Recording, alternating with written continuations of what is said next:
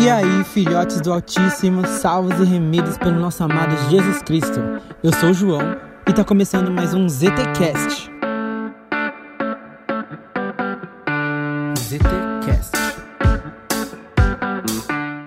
Fala, meu povo, como vocês estão? Chegamos ao sexto e último episódio da nossa série Ressurreição e o tema de hoje é a ressurreição da nossa fé. Bom, nos episódios anteriores a gente falou sobre como é fundamental crer na ressurreição de Cristo e como a ressurreição ainda traz tantas coisas, nos ensina tantas coisas nos dias de hoje e com certeza por muito tempo ensinará para o resto da vida. A ressurreição de Cristo ela é primordial e também é importante que compreendendo ela, ela molde a nossa fé. Tem um padre que eu gosto bastante, que é o padre Paulo Ricardo. Ele grava uns videozinhos aí na internet e ele vai dizer algumas coisas mais ou menos assim pra gente.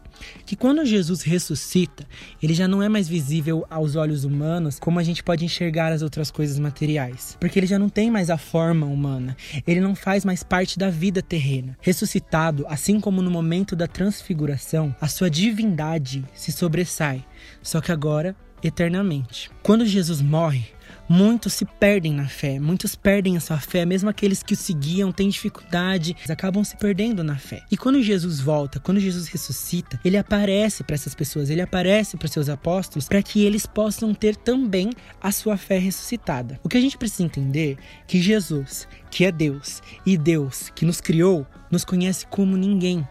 Ele sabe exatamente do que a gente precisa e sabe o que cada um precisa é diferente. Ele sabe que ali conversando com os discípulos de Emaús, tudo, eles ainda não vão conseguir acreditar direito, eles só vão conseguir ver mesmo quando Jesus parte o pão. Eles têm um sentimento ali, mas eles só acreditam naquele momento. Então ele sabia o que era necessário. Ele sabe que aparecendo aos dez apóstolos, ele precisaria mostrar as suas chagas, ele dizer as palavras de envio. E que no caso de Tomé, depois, Tomé precisaria tocar a chaga. E ele permite, e ele faz da maneira com que cada um precisa para acreditar. Então ele conhece as nossas necessidades. Em Hebreus, no capítulo 11, versículo 6, vai dizer assim: Não dá para agradar a Deus se não temos fé pois quem se aproxima dele precisa crer que ele existe e que ele é bom. Então, a gente precisa confiar na bondade e na vontade de Deus para nós e para nossa vida, para que assim ele remolde e nos reconstrua, para que a nossa fé se solidifique. A fé, ela não deve ser um ato de troca. Então, eu gosto e creio em Deus porque ele faz coisas, coisas boas para mim. Não, só que ao agradar a Deus e nos prostrar a Ele, ele enxerga a nossa permissão de deixar que ele cuide das nossas vidas. E assim, ele nos conduz para bons caminhos e que faz que a gente colha bons frutos. E a gente compreenda que somos amados, o que nos faz pessoas mais vivas e ressuscitadas em Cristo. Assim, a nossa fé pode se desenvolver cada dia mais e a partir dela frutos serão gerados. Então, atos de amor, de gratidão, de carinho, né? Atos de, de devoção mesmo são gerados, porque quanto mais a nossa fé é exposta, mais próxima de Deus a gente fica. A fé, quando ressuscitada em nós, é capaz de ressuscitar também diversos sentimentos, como a alegria, o amor, a esperança na nossa vida. Porque ter fé nos lembra que alguém nos amou muito e foi capaz de enfrentar o mundo para nos dar a vida. Lá no Catecismo da Igreja Católica, no número 91, vai dizer assim: Todos os fiéis participam da compreensão e da transmissão da verdade revelada. Receberam a unção do Espírito Santo, que o instrui e os conduz à verdade em sua totalidade. Então, mesmo quando a gente passa por momentos difíceis na nossa fé, a gente precisa lembrar que o Espírito Santo está em nós e que ele deve nos instruir sempre. A nossa fé não pode ser baseada no que a gente sente, mas sim no conhecimento da verdade. Se eu sei que o Espírito vive em mim e é capaz de me orientar, mesmo em uma crise de fé, eu preciso recorrer a Ele, para que Ele me ajude a fazer renascer e aparecer em mim a esperança que eu ainda tenho, para que eu abra meu coração ao Pai e assim Ele possa vir ao meu encontro e ressuscitar em mim a minha verdadeira essência. Para que a minha fé possa se movimentar e ser viva, eu preciso também me movimentar. Eu preciso sair do meu lugar, da minha zona de conforto. Eu preciso fazer aquilo que compete a mim. Para que Deus possa realizar aquilo que é extraordinário, eu preciso fazer aquilo que é ordinário, que compete ao ser humano, que compete a mim, a minha atitude, é eu ir lá e fazer. Quantas coisas mundanas muitas vezes não sufocam a nossa fé? Às vezes um emprego que eu não conquistei ou um namoro que terminou faz com que eu pense: o que eu mereci para isso? Por que Deus permitiu que isso acontecesse? Mas é aí que a gente precisa entender que a nossa fé nunca pode se apoiar nas coisas do mundo e que se isso acontecer, a gente precisa se esforçar e recorrer aí à misericórdia de Deus, né, para que ele nos ajude a nos remoldar e fazer a nossa fé renascer. Deus pode usar de diversas ocasiões para trazer a nossa força à tona, né? Para nos fazer lembrar de quem somos, de qual é a nossa essência, de onde viemos, no que nós cremos. E ele, como a gente já disse, ele nos conhece e ele vai nos conduzir pelo caminho certo para que a gente se fortaleça. Seja num ato de caridade, num momento de alegria, numa adoração, num abraço fraterno, que às vezes a gente nem espera e alguém nos dá, e a gente sente Deus tão presente naquele abraço, no momento de comunhão. A nossa fé precisa ser viva e estar em constante transformação. Ela não pode ser composta é, por apenas um elemento.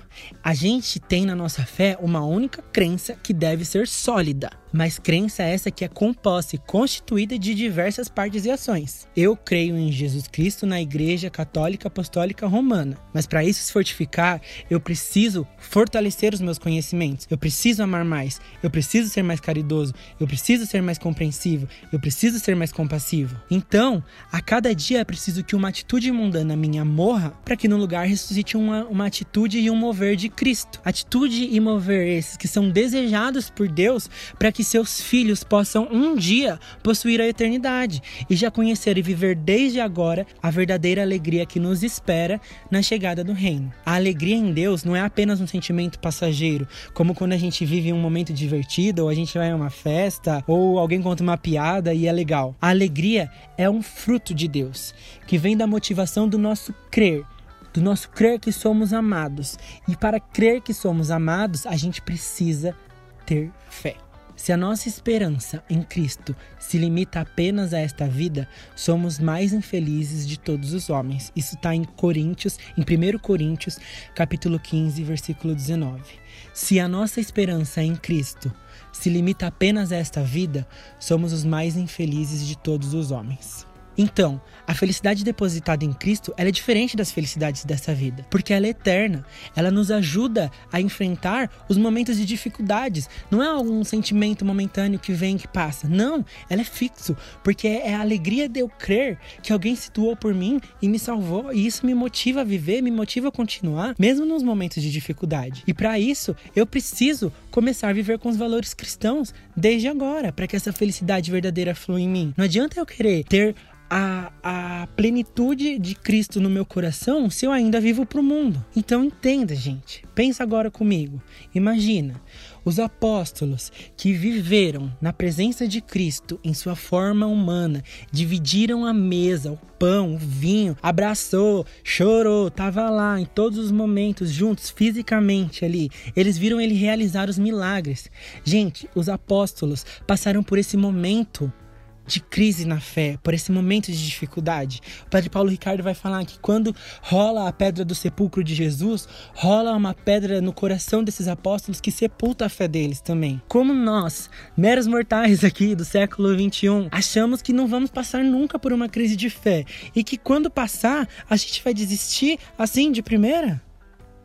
A mudança que Deus traz para nossa vida deixa marcas e vestígios inexplicáveis e inesquecíveis. Pode ter certeza que em sua misericórdia, Deus de alguma forma se mostrará para você, utilizando muitas vezes de coisas que você já viveu e às vezes nem lembra, para que você tenha a sua fé ressuscitada. A ressurreição da minha fé é eu compreender que ela precisa ser conquistada e remodelada cada dia para que eu cresça. É preciso que eu vá morrendo para as coisas do mundo, para que assim eu possa ressuscitar para as coisas de Deus e poder aprimorar e fortificar isso dentro dentro de mim. E agora eu queria fazer uma pergunta para vocês. O que faz sua fé ressuscitar? Como você pode fortalecer a sua fé para se aproximar de Deus cada vez mais? Porque é nos nossos atos de fé que Deus vem ao nosso encontro. Isso é muito pessoal e só você saberá responder. Lembre-se, tem uma dica muito boa para a gente conseguir se aproximar de Deus, que é se apegar a Nossa Senhora. Quando todos ali ficaram incrédulos, em nenhum momento ela duvidou. Ela sempre foi forte, ela sempre foi fiel, tanto na vida quanto na morte e na ressurreição de Cristo. Se inspire em Maria, se aproxime dela, busque boas referências, estude o quanto for, mas você não vai encontrar o ser humano com fé maior do que Maria. Maria sempre olhou para Deus com muita devoção. Ela olhava ali, admirava Jesus. Com toda a devoção, ela sempre contemplou a Deus. Então peço o auxílio dela para que você aprenda a olhar para Deus assim também.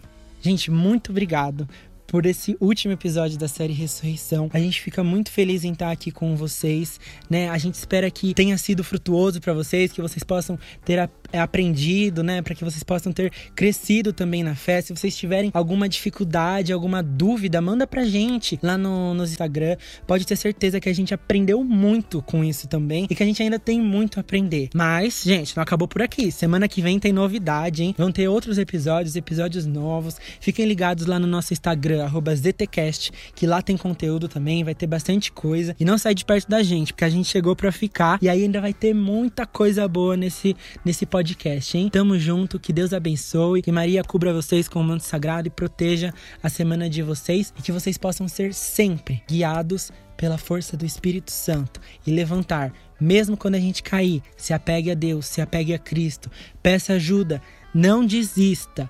E vamos que vamos, que a gente tem muita coisa para vencer ainda. Tamo junto.